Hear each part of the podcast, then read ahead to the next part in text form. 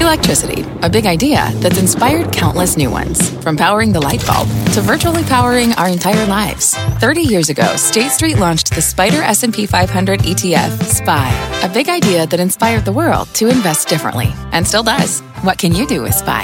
Before investing, consider the fund's investment objectives, risks, charges, and expenses. Visit ssga.com for a prospectus containing this and other information. Read it carefully before investing. SPY is subject to risks similar to those of stocks. All ETFs are subject to risk, including possible loss of principal. Alps Distributors Inc. Distributor.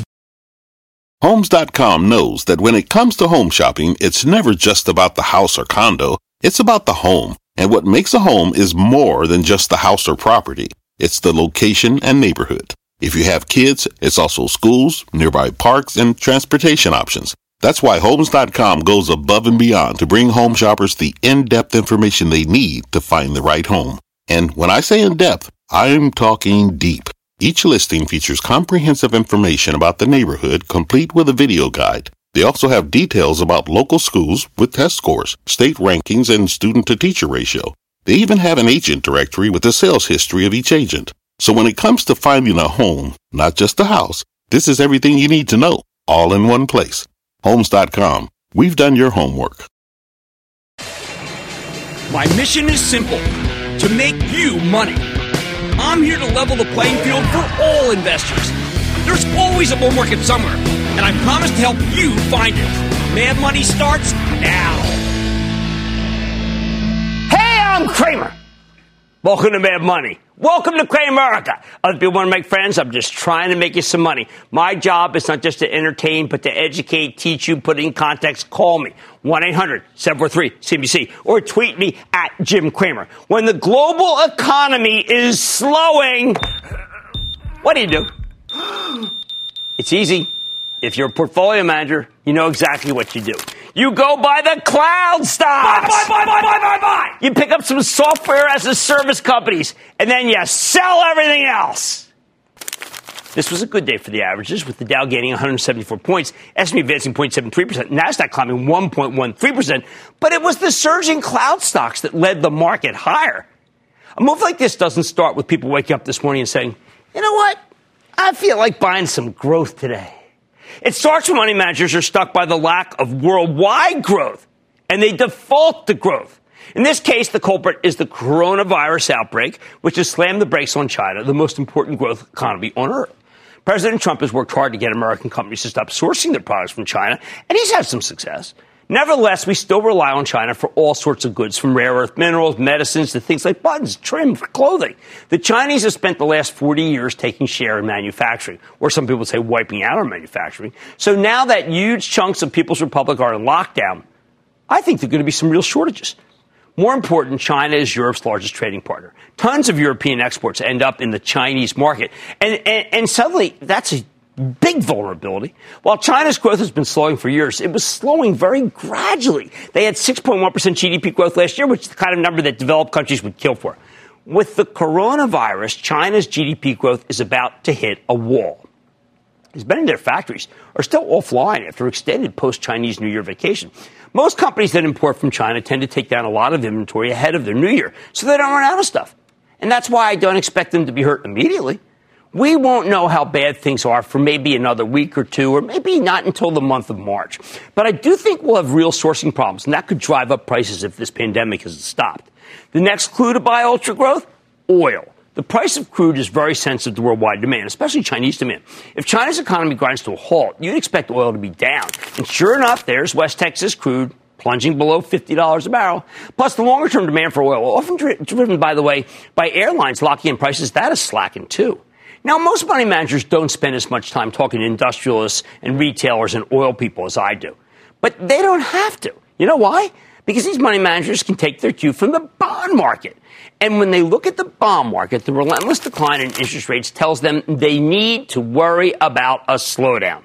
And that's why they're switching to stocks that can put up terrific numbers even in a weaker worldwide economy. How do we find them? Well, at this point, we've just gotten through the bulk of earnings season, so portfolio managers can take stock of the fastest growth trends that they saw during earnings season. Incredibly, you know what? There's only one, only one theme that's resonating. One!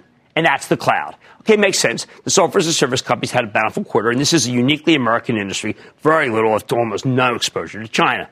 They are born in the USA, although it's hard to imagine Bruce Springsteen crooning about them anytime soon. What makes this group so enticing? First, we actually saw an acceleration in the cloud this quarter. Not many companies saw an acceleration in their revenues. Now, initially, I didn't believe it.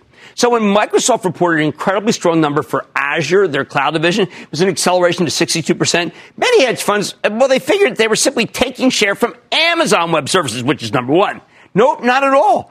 Amazon Web Services blew away Wall Street's estimates too, and their margins expanded, even if their growth slowed slightly. But that was really slack, uh, the law of large numbers speaking. You don't see margin expansion when there's fierce competition, though, and that's why Amazon stock has caught fire since they reported. Have you seen that stock? I mean, honestly, since they reported, have you seen it? Now, I know the output quarter was greeted like a bomb went off, but it turns out their Google Cloud business generated some excellent numbers. That's why the stocks come all the way back. Opco published a terrific piece, terrific piece, where they estimate that Google Cloud grew at a 67% clip last year, faster than Azure, making it the fastest growing of the big three cloud infrastructure providers. New leadership in the form of an old Oracle star, the dazzling Thomas Kurian, has brought in a huge number of $50 million deals, doubling year over year. That's impressive. Opco points out that Amazon, Microsoft, and Alphabet aren't really competing on price because they each have different strengths. Amazon's competing with depth of product, Microsoft with hybrid, Google with artificial intelligence and machine learning. In fact, what they're really competing on is capacity because the demand for data centers keeps exceeding the supply. And that's why portfolio managers bid up the two companies that make the nuts and bolts of the data center, AMD and NVIDIA. Now, remember how AMD's quarter was supposedly disappointing? I told you to buy it. Well, guess what? Now the stock's above where it was trading before it reported the so-called bad quarter. As for NVIDIA, what can I say? They report this week and their whole product line is in strong demand. Now, when it comes to the cloud and AMD, NVIDIA, well, those two are vicious competitors. But with this kind of demand, who cares? There's enough business to go around. Meanwhile, the cloud theme is so strong that it's totally overshadowed Amazon's retail business, Alphabet's search business, and Microsoft's Windows business. Now, you might think that's the tail wagging the dog, but you'd be wrong. I think it's the future dog wagging the past tail because eventually these legacy businesses will be eclipsed by cloud infrastructure all three titans. Who else wins?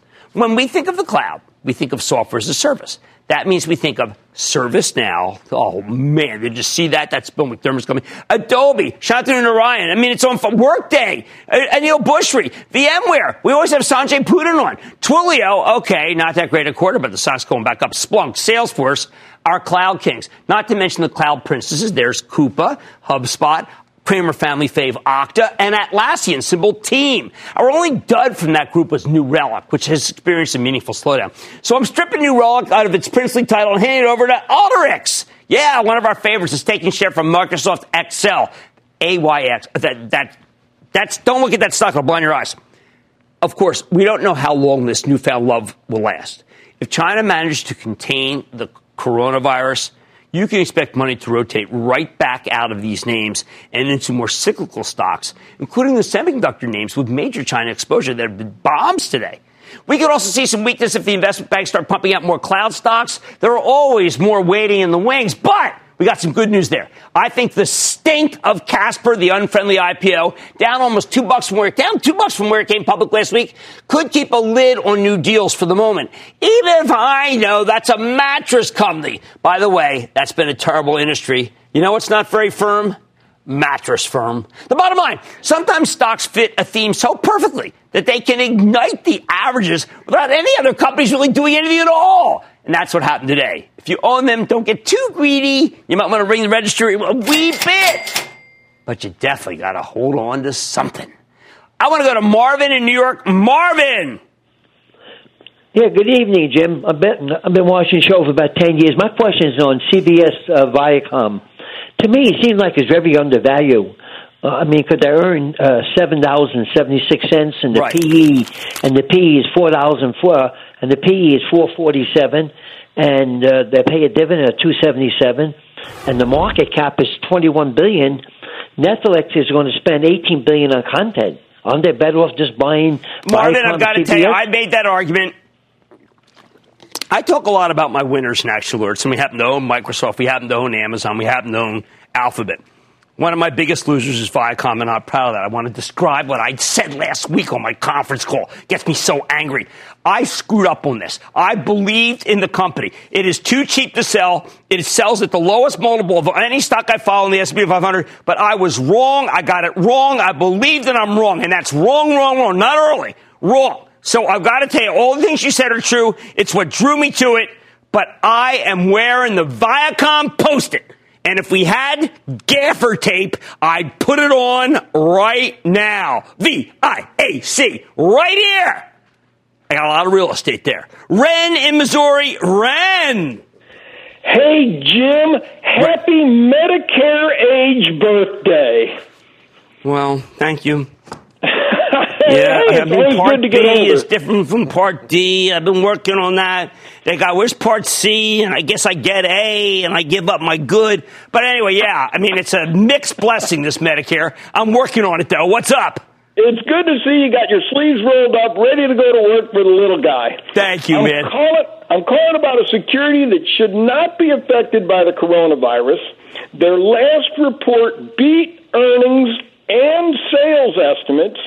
They also continuously raise their dividend, but the stock has been on a tear lately. Market excess, MKTX. What do you think? Well, as my friend Michael Haley would say, winner, winner, chicken dinner. You want to own that stock, believe me. I think it is definitely a winner. All right, the cloud stocks are winning, but don't be greedy. If you own some, you may want to ring the register on part not all, but part of your position. But please hold on to something.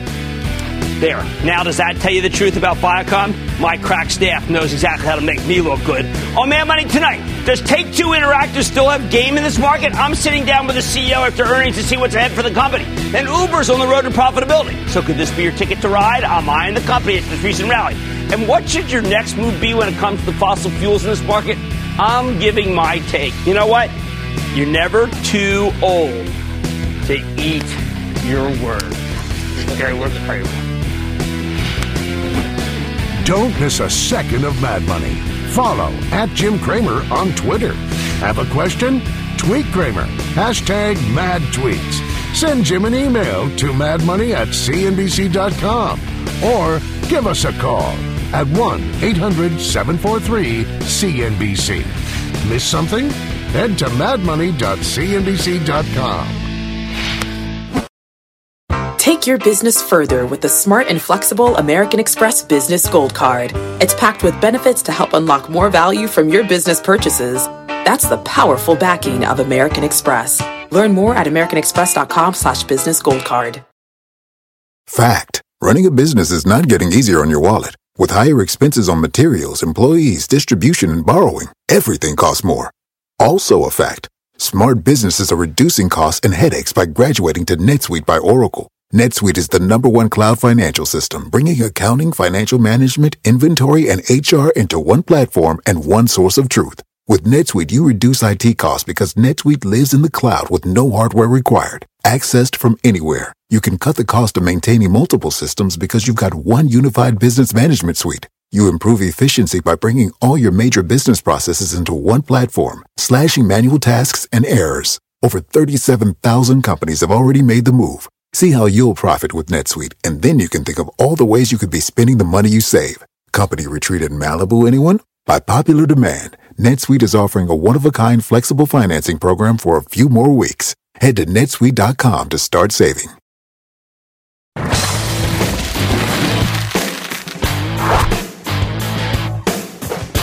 Right, what in the world just happened to the stock of Take Two Interactive Software? One of my favorite names in the video game space for years. You know them as Grand Theft Auto, Red Dead Redemption 2, all the 2K sports titles, Borderlands 3, The Outer Worlds. Take Two has some amazing franchises. Yet last Thursday night, the company reported what was widely viewed as a disappointing quarter which sent the stock plunging nearly 12% on Friday. Even though they delivered a top and bottom line beat with solid full year guidance, okay, there were a couple of negatives. Take Two's net bookings came in ever so slightly weaker than expected, thanks to soft performance from NBA 2K and WWE 2K, which, by the way, they called out because this is an amazingly transparent company. They called out. Still, management wasn't able to give us enough color about the coming year to get investors excited about the future. For that, I can't blame them. So is this a buying opportunity with the stock down from 127 to 111, or do we need to be more cautious? Let's check in with Strauss Zelnick, the chairman and CEO of Take-Two Interactive Software, get a better read of the quarter and where his company's headed. Mr. Zelnick, welcome back to Mad Money. Good to see you, Strauss. Jim, thank you. Thanks for having me. Well, first, I've got to congratulate you, and I don't mean to be backhanded or anything, but a lot of companies, they'll tell you that they didn't miss anything, and they did. I'm reading the, I'm listening to the conference call. You were the one who told me, wait a second, we didn't do as, we didn't, we're up to snuff, we're not happy with ourselves. So can you improve it? I think we can. You know, I think that there is a lot of good news in the quarter. It's mostly good news in the quarter. Mm-hmm. And after all, we guided up twice during the year, Right. and we landed right in the middle of our guidance. I think the market's gotten very used to us beating consensus, beating consensus, beating guidance, and here we're right in the middle. Most of the news is great, and one of the things that was actually lost is Grand Theft Auto Online is now expected to have another record year, more than six years after its initial release. Borderlands 3 has sold in 8 million units. NBA 2K is pacing ahead of NBA 2K19 last year in terms of units sold. Red Dead Redemption 2 has sold 29 million units. Grand Theft Auto 5 is now up to 120 million units. So let's talk about the softness. Okay. There are two. Take it head two- on because that's two- what people did talk Right. about. So two spots that where we think we can do better. The first is people are very accustomed to only great news coming out of the NBA 2K Yes. franchise, and we said we don't expect to set a record this year. We expect to do great, but not set a record. Right. Why? We made changes in the in-game economy, which meant the recurrent consumer spending Right. won't be quite as high as we expected. We still have great engagement. In fact, the My Team mode is up 35% in engagement, mm-hmm. and it's an immensely profitable title. We won't expect to set a record. The bleak spot, albeit rather small for our business, was WWE 2K20, where we really missed on quality and we therefore missed on sales. But Strauss, I've got to tell you, I was on the WWE conference call for the actual company, and they fired a guy who has been on the show. whom I thought was a pretty good guy. I got the sense that there's something very negative going on in the company right now. Can that impact you? we have to take responsibility for what we do. The Okay. truth is, it's a great brand. It's growing where it should be growing. We have a great relationship with them. Our game was not up to measure. It was not good enough. But you and never they gave us all the games that are not up to measure. That's one of the things you pride yourself on. Yes, and in fact, the most disappointing thing is we made a decision, and therefore I made the decision to bring the development in house, and everyone expected higher quality this year, and our, our scores were actually down. So we have more work to do. All right. Now, uh, there was a departure, uh, and it happened to have started in the spring. We didn't know it was Dan Houser. Now, a lot of people, this is Rockstar. A lot of people love this man and think he is the creative genius behind rock, but behind great, geez, Grand Theft. You made the point that his brother's still there, but you did not answer the question about whether he was the creative genius. So, well, first of all, we're so blessed. We have so many creative geniuses. Okay. And as you know, we always describe the team. Sam Houser founded Rockstar Games over 20 years ago. He's been with the company ever since. He's president of the label. Dan was vice president of creative, and he's been on an extended leave since last spring. And he's decided to move on, and we wish him well. Okay. And, he, and we, we really value his contributions. There are more than 2,000 members of the Rockstar team. Okay, that's and important. So, so we really believe it's a team sport, and Sam Houser is a great player coach. All right. I'm and the results are incredible now. Being able to say, look, we're going to set another record for Grand Theft Auto Online this year. All right, now let's talk about some of the things that can really go right. Uh, we're close to Jensen Huang.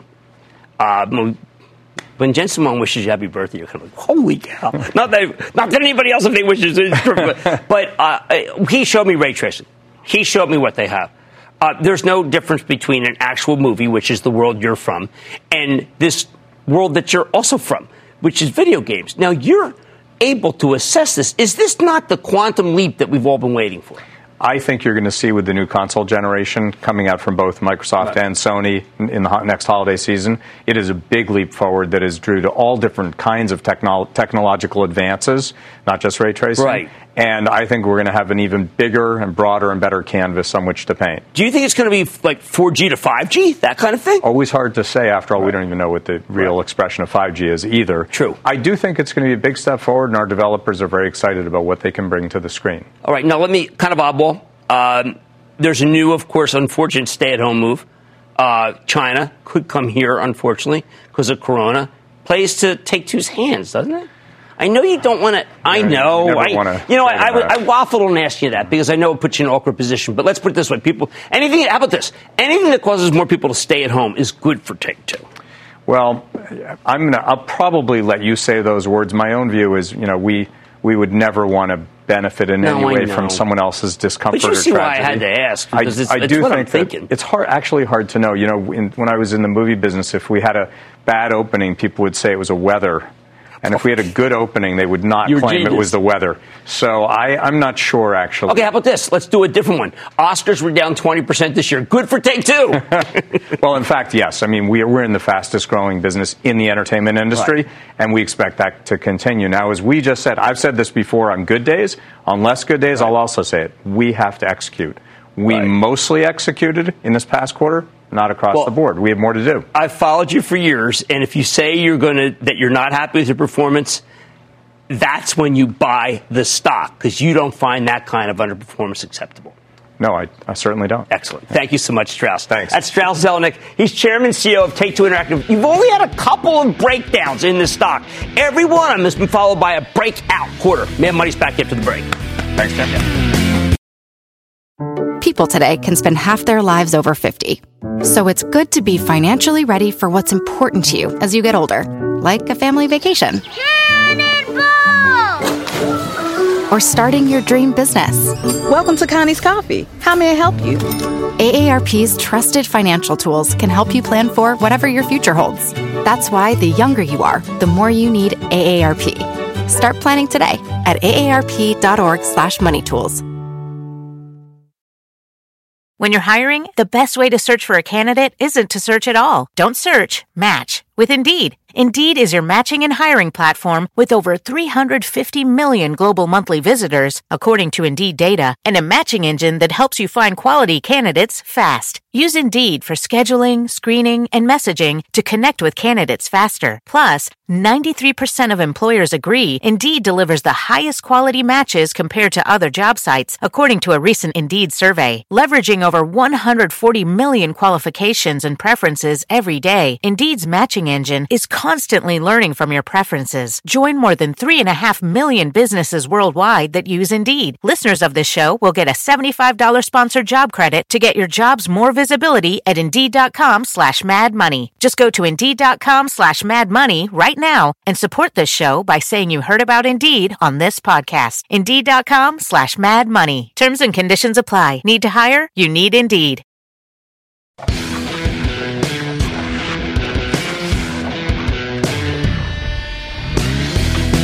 Next time you start worrying that a company can't change its stripes, just look at Uber.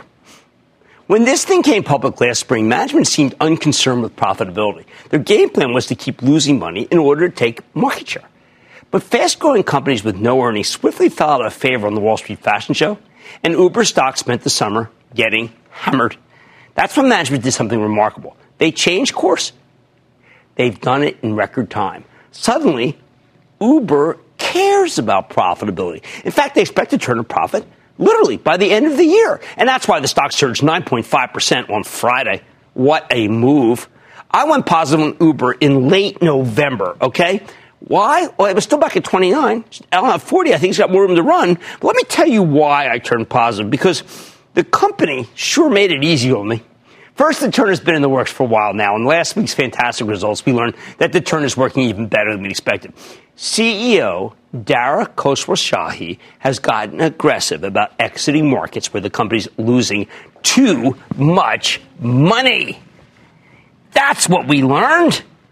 In December, he put Uber Eats' India business up for sale. I wish he'd sell the whole darn thing because online food is, delivery is a tough industry. Last month, we learned that he'd sold it to Zomato, one of the largest food apps in India. This is structured a lot like Uber's past deals, where they sell their far-flung operations in exchange for a stake in the combined entity. When they sold their Chinese business to Didi Chuxing in 2016, they got a 20% stake in Didi which is China's ride sharing kingpin. When they sold their Southeast Asian business to Grab in 2018, they got a 27.5 stake. Basically, Uber keeps dropping money, losing businesses, and exchanging them for ownership stakes in market leaders. And by the way, leaders that they have a hand in creating because they move out of the market. When you take a step back and look at all these moves as a, as a whole, Uber suddenly just, you know, but also steadily become a more domestically focused business with a portfolio of international holdings. It feels a lot like some others that we like. Well, one that we like, IAC Interactive, or SoftBank, which we don't like now, but did like a one time. In the long run, I think these overseas bets could be huge winners. Like when Yahoo took a small stake in Alibaba. And then remember how that ended up? Wow. More importantly, though, in the short term, they're paring back expensive money losers to focus on profitability. Meanwhile, it doesn't hurt that there were hearing rumors of consolidation in the domestic food delivery space. Uber Eats has been a black hole for these guys, but it might be a lot more valuable to say Grubhub merges with DoorDash. That's uh, natural competitors. Uh, of course, Grubhub has denied the possibility. They did it again last week, but these stories gave Uber stock a major boost. Now, so going into the quarter last week, there had already been meaningful improvement. We just didn't know how meaningful. When Uber reported on Thursday night, the company did, it, you know what it did? It really did. I hate to use this overused cliche, but it did shoot the lights out. They delivered a nice top and bottom line beat, revenue up 37% year over year, a market acceleration from the previous quarter, along with smaller than expected loss. Gross bookings increased by 28%. Margins improved dramatically. You know how much that, that means to us is it means like the competition is probably dropping a little bit. It's getting less competitive. Monthly average platform consumers, meaning users, they were up 22%. Even better on the conference call, Dara Khosrowshahi told us exactly what we wanted to hear. First, the ride sharing business is profitable. It raked in $742 million in earnings before interest, taxes, depreciation, and amortization, or EBITDA. Uber's having a lot of success overseas, and their attempts to differentiate between high end and low end services are paying off big time. Second, while Uber Eats is still a money loser as they try to become the number one or number two player in all the markets, Khosrowshahi also said we'll continue to follow the rides playbook, focusing on turning the dial toward healthy growth market leadership and margin expansion, significantly curtailing losses throughout the year. That's what we wanted. And some of these businesses are very profitable. We just wanted to get out of the ones that aren't. He added that this current quarter should be the period of peak investment for the Eats business. We always love to hear peak investment, meaning spending will soon go down. Basically, they're going to keep investing to compete in the markets where they think they can win but it looks like they'll bail markets where they're losing, which is exactly what I was pleading with when they reported pre, uh, before. Third and most important, Dara dropped a bombshell, telling us that Uber was targeting positive earnings before interest, taxes, depreciation, and amortization by the fourth quarter of this year. Can you imagine the year over year contrast between they were losing money and maybe even making money? This could be incredible. How'd they get there? Better execution. As he said on the call, I'm going to quote here, it's important to emphasize that we plan to achieve this profitability target assuming only modest improvements in the current competitive environment and without the assumption of any significant changes to our current portfolio of business. End quote.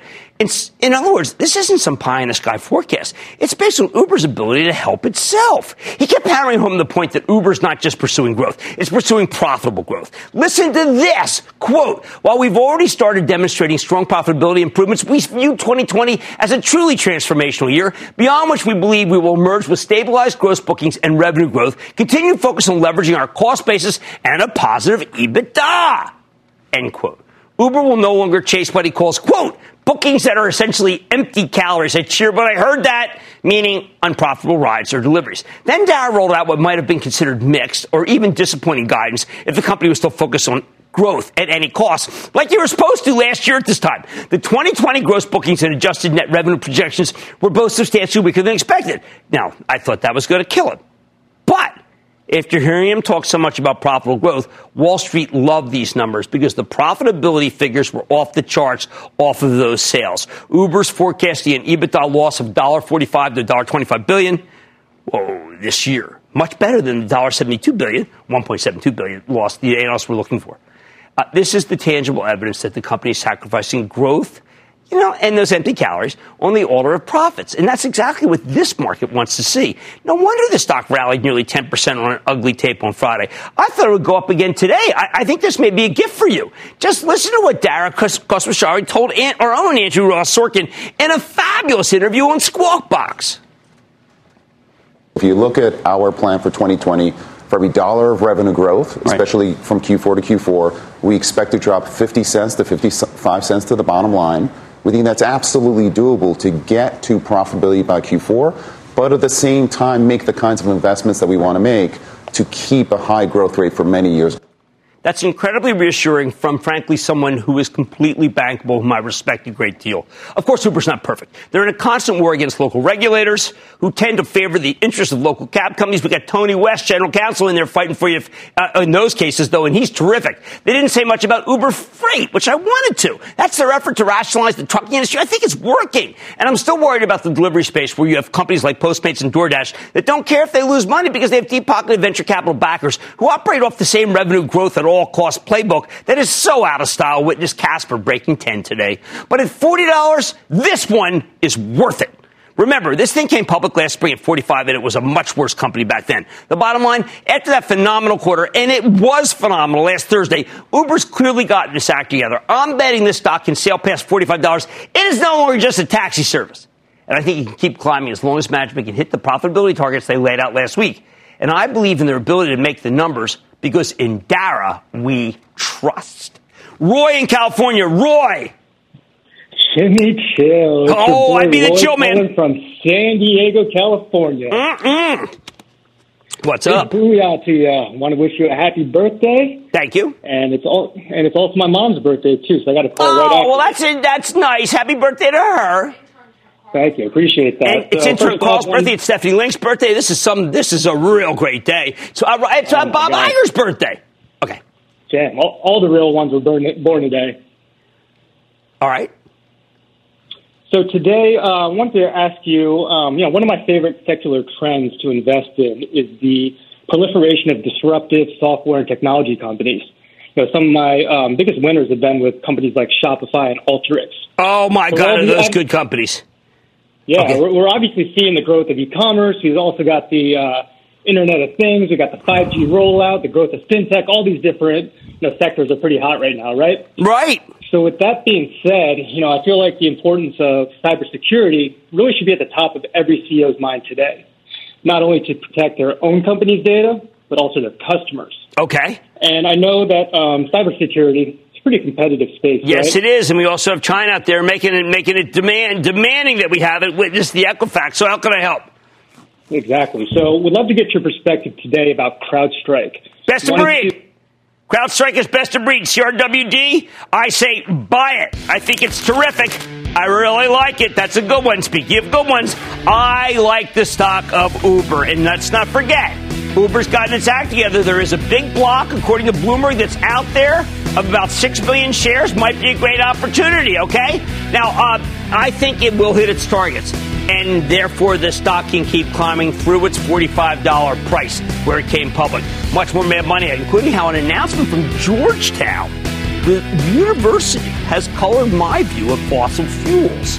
Then Bernie Sanders could be China's worst economic nightmare, although no one's thinking about that. I am. I'll explain. In order calls rapid fire tonight's edition of the Lightning Round. So stay with Cramer.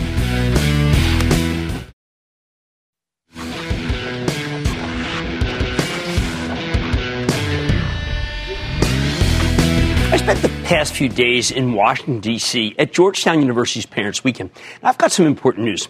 I'm not talking about the Hoyas thrilling come from behind victory over the DePaul University Blue Demons on Saturday. Although that was a terrific contest. I'm talking about fossil fuels.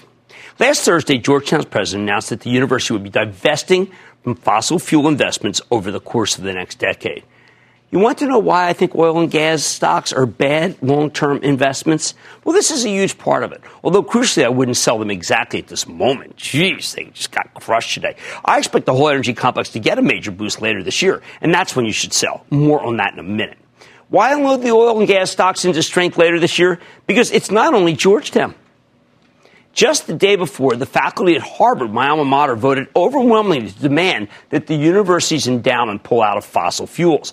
These stories just keep coming up. It feels like the college investment movement is now turning to real groundswell. And once these things take off, well, you know, they can have a life of their own. They can have a major impact. It's not only universities. Remember last month, BlackRock, one of the largest asset managers on earth, very publicly embraced sustainability and said they'd make it a significant part of their investment decisions. Microsoft's going carbon negative by 2030. Remember, we went out there and did that show? This stuff matters, people. Look, I know I upset a lot of people, particularly the oil and gas people, obviously, a week and a half ago, when I told Becky Quick that oil stocks were in the death knell phrase, phase, and, and that they reminded me of the tobacco stocks when they got uninvestable. But this is not about me, and it's not about you either. When you pick stocks, you need to game out where big money managers are going to put their capital. These days, more and more funds, including huge university endowments, are earmarking their money for ESG purposes. That's environment, sustainability, and corporate governance. That said, even though they're not investable, I do think the oils are, for the moment, and I don't like them, tradable.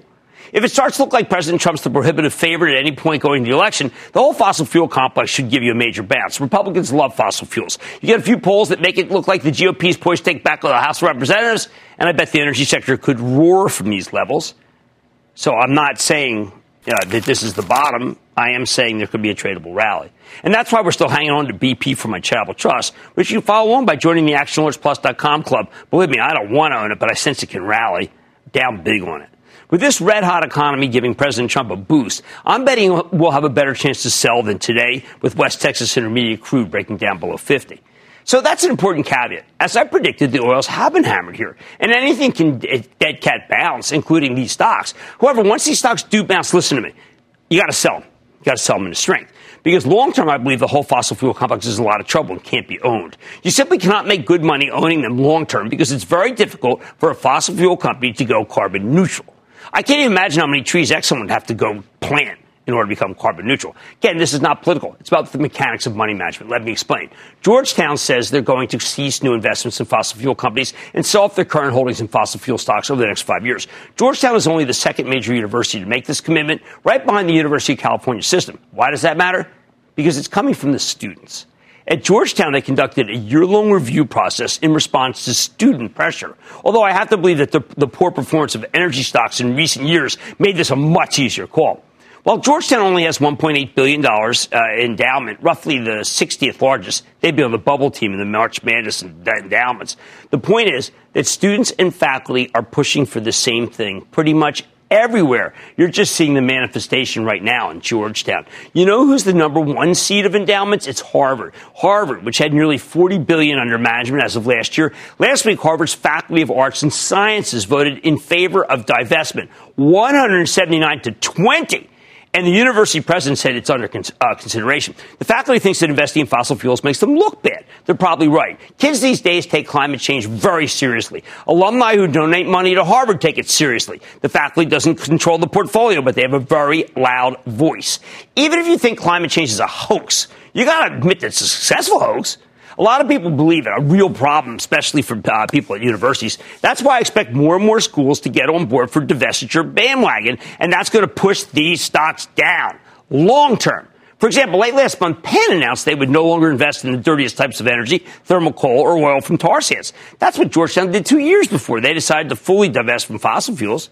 Six months ago, the University of California system announced that it's divesting from fossil fuels, but they didn't do it to placate environmentalists. As their chief investment officer explained at the time, quote, we believe hanging on to fossil fuel assets is a financial risk. That's why we will have made our $13.4 billion endowment fossil free as of the end of this month, and why our $70 billion pension plan will soon be that way as well, end quote. Hey, they have a point. Since the University of California made that investment, that announcement about investing investing in mid-September, the Energy Select SPDR or Spider ETF, the XLE, is down 11%, while the S&P 500 is up 11%. The Dow's up 8, Nasdaq up 17. The group's a dog. It's been a dog for years. People realize the fleas ain't going away. The problem is very simple. The oil and gas industry is a victim of its own success. Thanks to the shale revolution, we're sitting on massive quantities of oil and gas here in the United States. There's a ton of capacity that's going unused because it's just not profitable with the price of oil uh, under $50 a barrel.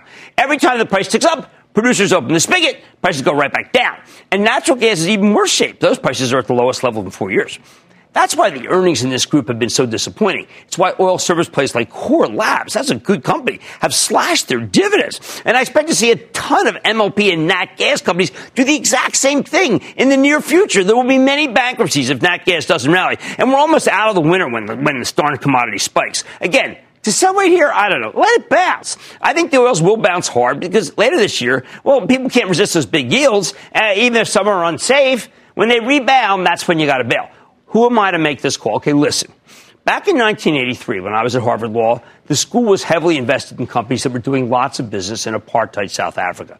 I argued to the administration that it was just immoral to invest in South Africa. But not only that, it was also bad business, bad for our endowment.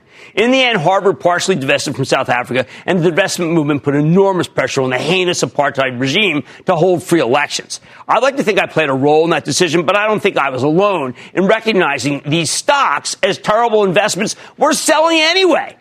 We saw the same thing with big tobacco in the 90s when they became at risk investments. I think we're now seeing it with fossil fuels. It's one thing to own oil companies when their stocks are going up, but when they're going down, it's easy to take a principled stand against pollution when the polluters are also wrecking your portfolio, which they will.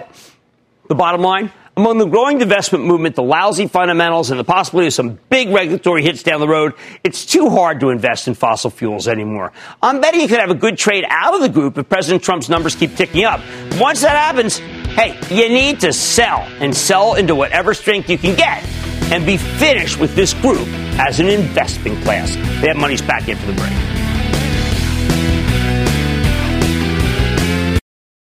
Happy birthday from everybody. Happy birthday. All right. Well, it is. Yep, my birthday, and it is time. It's time for the lightning round. Of course, one of the sins of and then the lightning round is over. Are you ready, Ski Daddy, for a special Cramer birthday edition of the lightning round? Let's go to Doug in Nevada. Doug. Hey, Jim, thanks for taking the call. Happy birthday. Oh, I'm thank you, Doug. Bud to my portfolio. BUD, your thoughts? You know, it actually is not bad. I mean, it's better than it used to be, and it's got it gives you some good income. If you really do like the beer business, I suggest Constellation, if only just because I think it's making a big comeback. Let's go to David in Virginia. David, Hi, Jim. Happy birthday. thank you. I was wondering what your opinion of MSA uh, I have is liked at this stock. I all-time gave a speech for the deal economy five years ago. Said I can't up. It was about fifty then. I can't believe some major company hasn't bought it. I stick by it. They make the best product there is. Let's go to UP in North Carolina. UP. Hey, Jim. Uh, first of all, very, very happy birthday to you. Oh, thank you, UP. Thank you very much. All right. Cool. So, I have a question about Ollie's uh, bargain outlet, the symbol Ollie. Yes, uh, there was an unfor- there was a very sad uh, man, a sad, sad death. Uh, um, Mr. Butler, who ran the company, and it, it's I just think he was in many ways the company. I know he wouldn't want me to say that, but I think in many ways he was the company, and I've not been recommending it since he passed. Let's go to Alex in California. Alex. Hello, booyah, and happy birthday, Jimmy Booyah. Oh my! Wow, these well wishers are too much. Thank you. What's up? I'm uh, curious of uh, the recent purchase of a Habit. I want to know if it's a buy, a sell, or a hold for Yum Brands. Um, that was a very bad Pizza Hut quarter. The stock reversed badly after when I went over the conference call. I did not get encouraged at all that there's going to be a turn anytime soon. Let's go to Mark in California. Mark.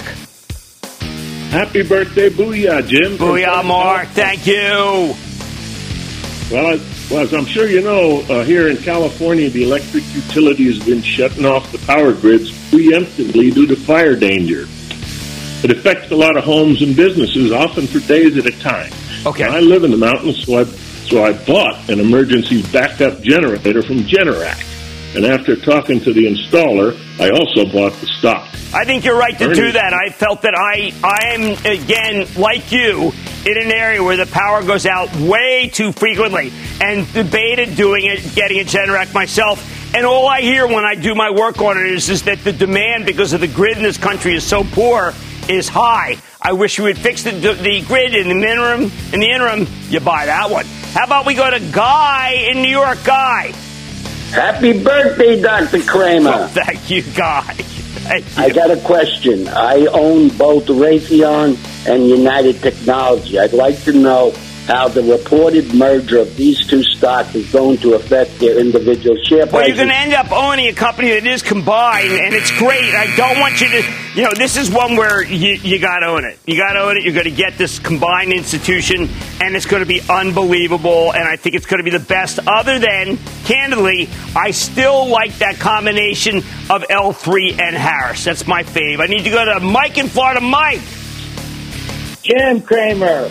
Mike. I got to start with happy birthday, my Thank friend. Thank you. Booyah.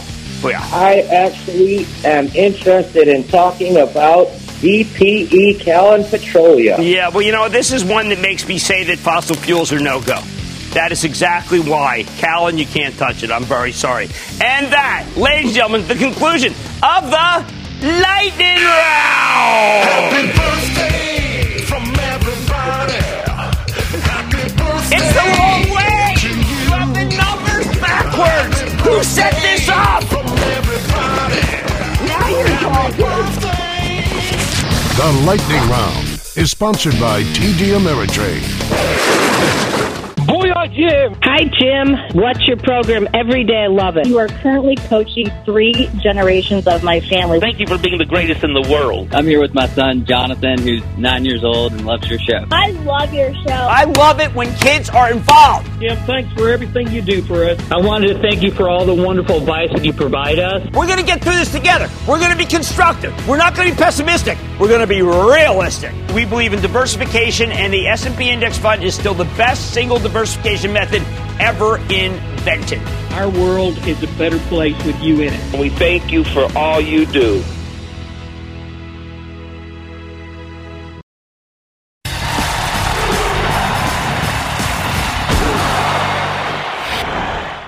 It's been a rough few weeks for China. There's the coronavirus outbreak. It's been a public health nightmare. It's been an economic catastrophe, too. The communist government is in crisis, and it's only going to get worse when New Hampshire holds its first in the nation primary tomorrow. Why? Because the polls suggest that Bernie Sanders will win the Granite State tomorrow. And unlike 2016, when he had no chance of beating Hillary, this time the moderate side of the Democratic Party is fragmented, although, of course, Mayor Pete is doing better in the polls today. And when it comes to China, Bernie Sanders makes President Trump look like a dove. Yet we could be headed for an election where both major party nominees want to balance the scales with the People's Republic. Trump's tariffs brought the Chinese to the table for a phase one trade deal that opened the door for U.S. companies that want to compete fairly over there. If you read the 100 page agreement, you'll see many opportunities for businesses that could help balance our trade deficit. And so far, it's looking like the Chinese are sticking to the deal. But as hard as Trump's been on China, oh boy, Sanders is a lot more harsh, even though no one talks about it. This is a guy who's consistently opposed every trade agreement with China for years now. He knows the Chinese government has targeted many industries here, destroying millions of jobs. He makes a point of bringing it up constantly. As he sees it, these deals were about selling out the American workers on the altar of the almighty dollar by our large industrial companies. Yet Bernie Sanders could be China's worst economic nightmare. It's not just trade either. You might expect a self-professed socialist. He says that's what he is, a self-professed socialist. To be soft on a communist regime, but if anything, he's a hardliner on China's human rights abuses much harder than Trump. Listen to this quote China is engaged in a program of mass internment and cultural genocide against the Uyghurs. End quote. That's not what the PRC wants to hear, although it's true. He also wants to support the people of Hong Kong against the repressive Communist Party. Oh boy, do they hate that. In other words, when it comes to trade with China, Bernie's more of a hardliner than Trump, and on human rights, he's much, much, much more aggressive. I know it seems odd when President Trump calls Xi Jinping a great friend, but he's been uh, much tougher on China than his predecessors. If Sanders gets the Democratic nomination, then regardless of who wins the general election, the PRC could have a very rough time. China was really uh, banking, I think, to some degree, on Joe Biden. They wanted his victory. It seemed natural. But after his poor performance in Iowa, that's looking increasingly unlikely.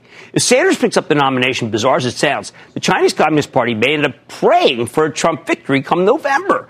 After the coronavirus debacle, it's getting harder to imagine President Xi surviving a Sanders administration. Who the heck could have foreseen that Trump would be the softy? Certainly not Xi. But after tomorrow, it might be self evident. Stick with Cramer.